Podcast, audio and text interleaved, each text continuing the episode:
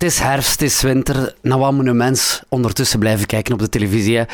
Wel, ik heb een goede tip voor jou. Misschien moet je gewoon keihard naar Brussel kijken op je televisiescherm. En dat kan, want er is een nieuwe reeks op Streams. Die reeks heet Alter Ego. Dit is een stukje uit de trailer, waar je trouwens heel veel Brussel in kan zien. Mijn vriendin is 12 jaar geleden verdwenen. De politie heeft de zaak gesloten, maar dat verhaal dat klopt niet. We weten wat er echt gebeurd is met Romy. Ik heb hem zien binnengaan in de Salvatorbank.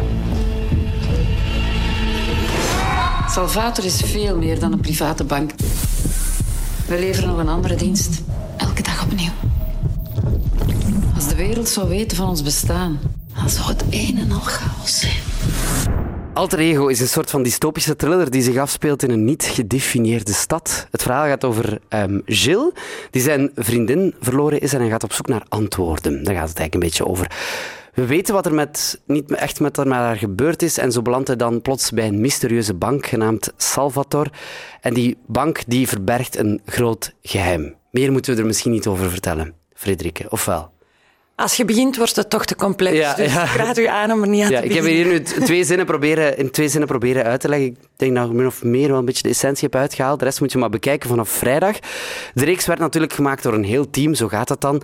Maar toch vooral met Mathieu Mortelmans en Frederike Migom achter de camera. De laatste zit hier in de studio. Dag Frederike. Hallo. Hoe gaat het? Klaar voor de grote release vrijdag? Ja. Ja? Is dat spannend of zo? Of is dat nu, het is nu al een maand af en het staat er en we zullen wel zien dan of je berichtjes krijgt die dag? Of, Ik vind dat wel spannend, ja. Ook omdat het best een speciale reeks is, omdat je daar heel lang op werkt en daar helemaal in zit. En ik heb echt geen idee hoe dat die gaat ontvangen worden. Nee. Dus dat is best wel spannend. Ja, nu vrijdag komt ze in 1 keer online.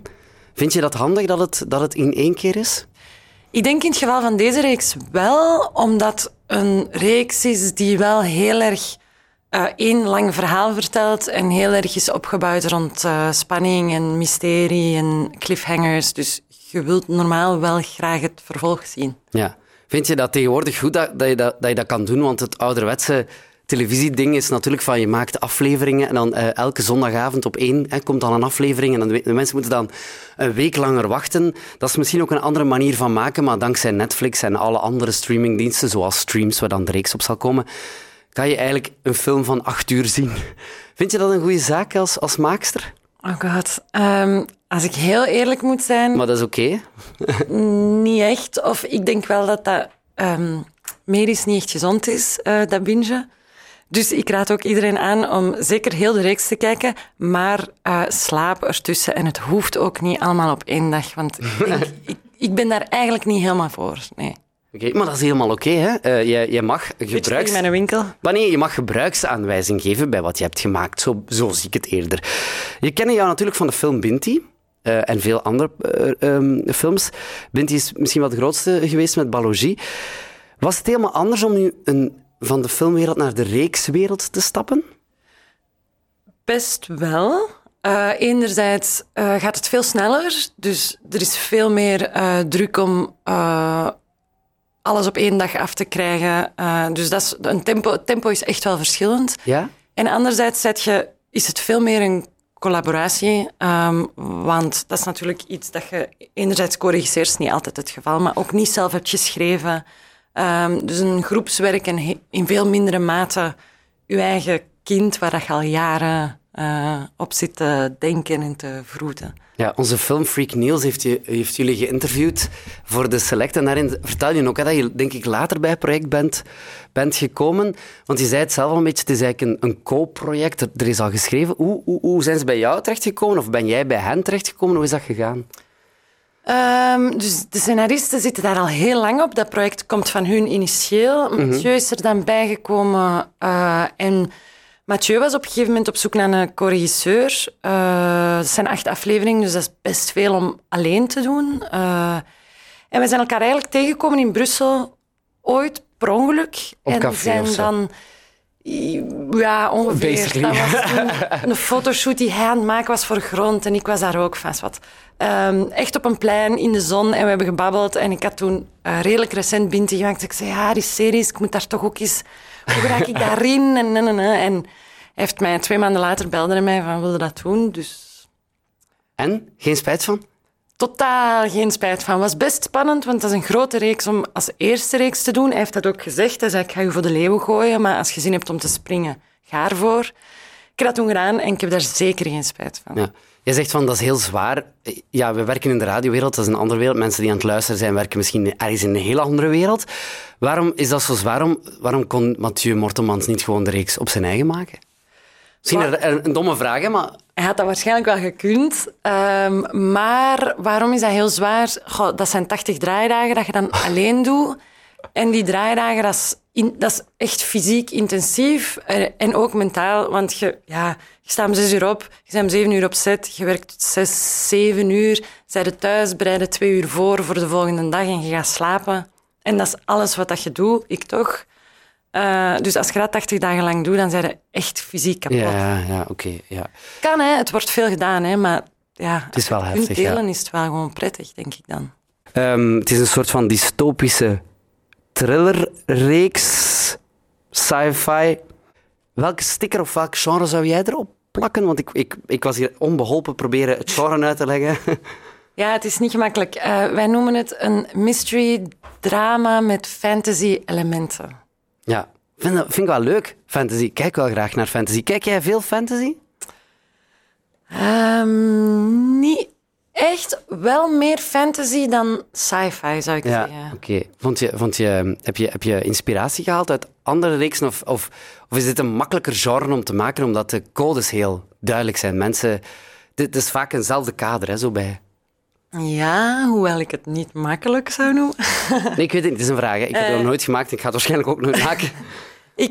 Ik heb wel wat Fincher gekeken. En, ja, uiteraard. Het was voor mij wel heel interessant om in dat genre te werken. Het is geen genre waar ik al in had gewerkt. Dus het was tof om dat echt te bestuderen. En inderdaad die codes te onderzoeken en te volgen. Maar ook wel met een eigen touch, hopelijk. Ja. Ja, dat zei Fien Troch toevallig ook onlangs met Holly. Is ook een film die onlangs is uitgekomen, stond ook in ons magazine, ook een Brusselse film. En zij zei ook, ja, het genre spreekt mij geweldig hard aan. Ik zou er zelf ook nooit naar kijken, maar zo dat mystiek, want in die film gaat het over een meisje dat eigenlijk een beetje het super paranormale, zeg maar. En zij zei ook, ik vond dat wel interessant om die vorm te onderzoeken. Goed, we gaan het even hebben over Brussel zelf. Hè. Het is gefilmd in Brussel. Was dat tof voor jou, omdat jij in Molenbeek woont? Ja, dat was mega tof.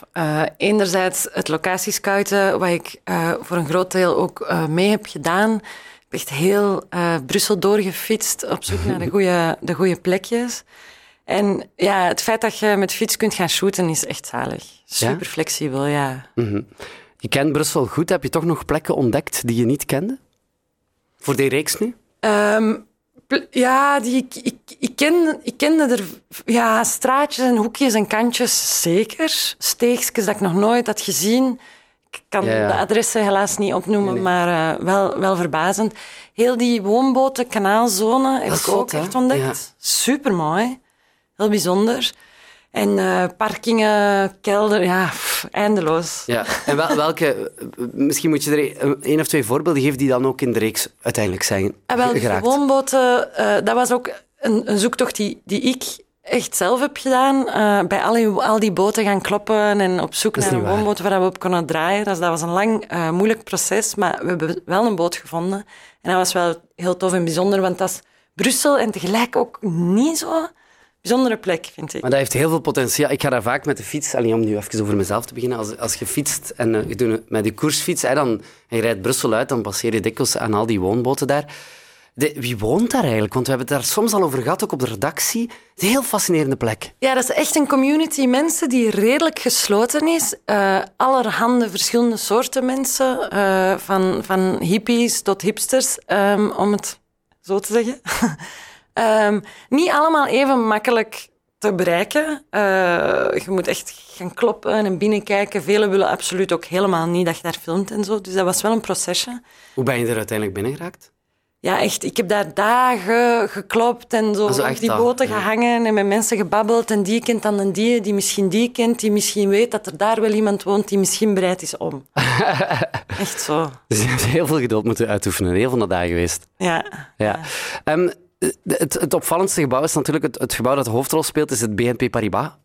gebouw, dat ik daarnet naar verwees, als je de straat naar beneden fietst, dacht ik dat je het zag, maar dat ben jij niet helemaal zeker, maar ik neig je wel te vertrouwen, want je hebt er veel gefilmd. Waarom is dat gebouw zo fantastisch? We waren op zoek naar brutalisme, beton, grijs en ja, bijzondere gebouwen. En dat is ook wel gewoon echt een bijzonder gebouw. Die vormen langs de buitenkant, ja, dat is grafisch ook wel gewoon mooi en interessant. En dat heeft iets dreigends. Dus ja, het is redelijk duidelijk, denk ik. Frederike, ik zei daarnet, je mag nog even zeggen aan de luisteraars waarom ze zeker moeten kijken naar de reeks van op vrijdag. Heb je een antwoord?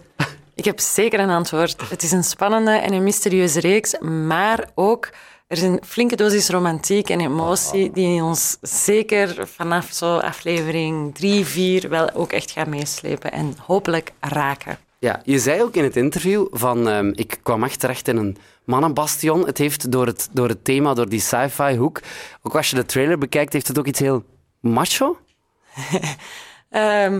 Ja, dat kan ik wel inzien. Ja, voor mij was de eerste Want je zei ook, hè, ik kwam echt in een mannenbastion terecht. Hè? Ja, voor mij was de eerste keer dat ik dus aan iets werkte dat ik niet zelf geschreven had, of niet mijn eigen ding. En dat viel wel op. Ja, ik kwam terecht met mannelijke producenten, mannelijke scenaristen en een mannelijke co-regisseur. En daar ging ik tussen zitten. Heb je er iets aan kunnen, heb je er een twist aan kunnen geven? Heb je er een draai aan kunnen geven? Ik heb mijn best gedaan, ik hoop het wel. Ik heb een beetje gepeuterd aan de vrouwenrollen. Ik hoop dat daar wel iets aan veranderd is. Ja. Ja, Carlijn Sillingham speelt een grote rol in de reeks. Ook Viv van Dingenen. Dat zijn eigenlijk twee heel straffe actrices die niet zo vaak meer te zien zijn op het scherm.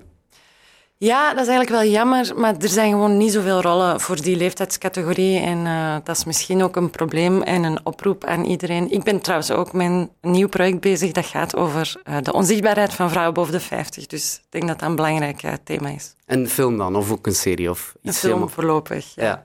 Okay. Waar ben je voor de rest nog aan bezig? Wat kunnen we nog van jou verwachten de komende jaren? Allemaal heel vroege stadia van dingen, maar ik ben ter opvolging van Boos bezig aan een docu-reeks in de jeugdpsychiatrie. Ik ben ook een ander scenario aan het schrijven en dan dat project over de onzichtbaarheid van vrouwen. Ja, maar nu dus eerst reclame maken voor Alter Ego, met dus die fantastische Carlijn Sillingham onder meer. Wat ik nog wou vragen over Alter Ego, de vraag ontsnapt mij nu even. Zeker kijken, dan ging ik nog zeggen... ik ging nog iets vragen over de reeks, maar we hebben het helemaal vergeten.